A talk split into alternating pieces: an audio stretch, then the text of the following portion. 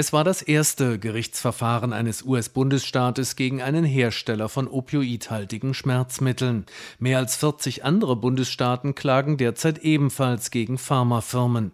Insofern wurde das Urteil von Richter Thad Balkman am Bezirksgericht in Oklahoma überall in den USA mit Spannung verfolgt. Der Konzern Johnson & Johnson und seine ehemalige Pharma-Tochter Janssen, so Richter Balkman, seien mitschuldig an der grassierenden Opioidkrise in den USA. Durch irreführende und aggressive Vermarktung der Schmerztabletten und durch Verharmlosung der Suchtrisiken. Johnson & Johnson habe damit zur öffentlichen Gesundheitskrise in Oklahoma und den USA beigetragen.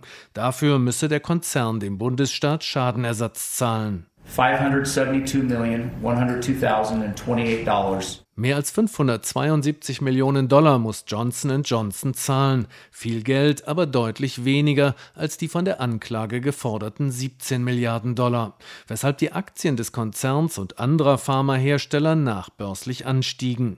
Dennoch äußerte sich der Generalstaatsanwalt von Oklahoma, Mike Hunter, zufrieden über das Urteil. Wir haben bewiesen, dass Johnson & Johnson seine milliardenschweren Produkte aus Profitgier und auf dem Rücken leidender und unschuldiger Menschen geschaffen hat.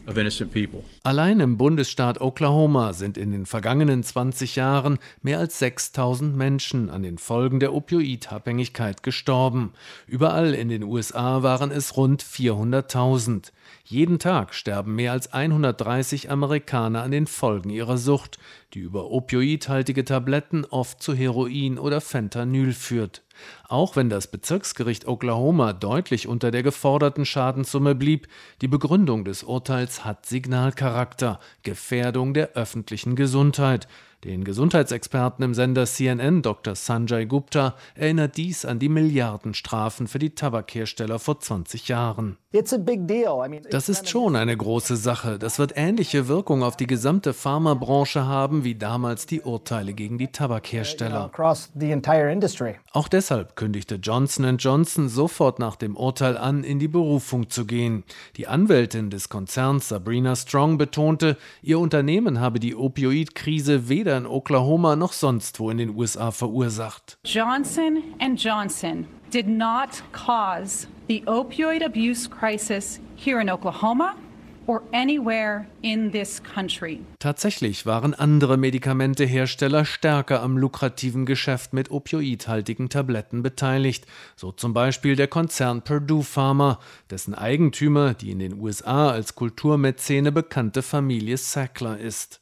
Doch Purdue Pharma einigte sich bereits Ende März mit dem Bundesstaat Oklahoma außergerichtlich auf Zahlung von $270 Millionen, nicht einmal die Hälfte der Summe, zu der Johnson & Johnson nun verurteilt wurde. Die Millionenentschädigungen will Oklahoma zur Bekämpfung der Opioidkrise sowie für vorbeugende Maßnahmen nutzen. Weitere Gerichtsverfahren beginnen im Oktober in Ohio sowie auf Bundesebene. Insgesamt laufen etwa 2000 Gerichtsverfahren gegen die Hersteller von opioidhaltigen Schmerztabletten.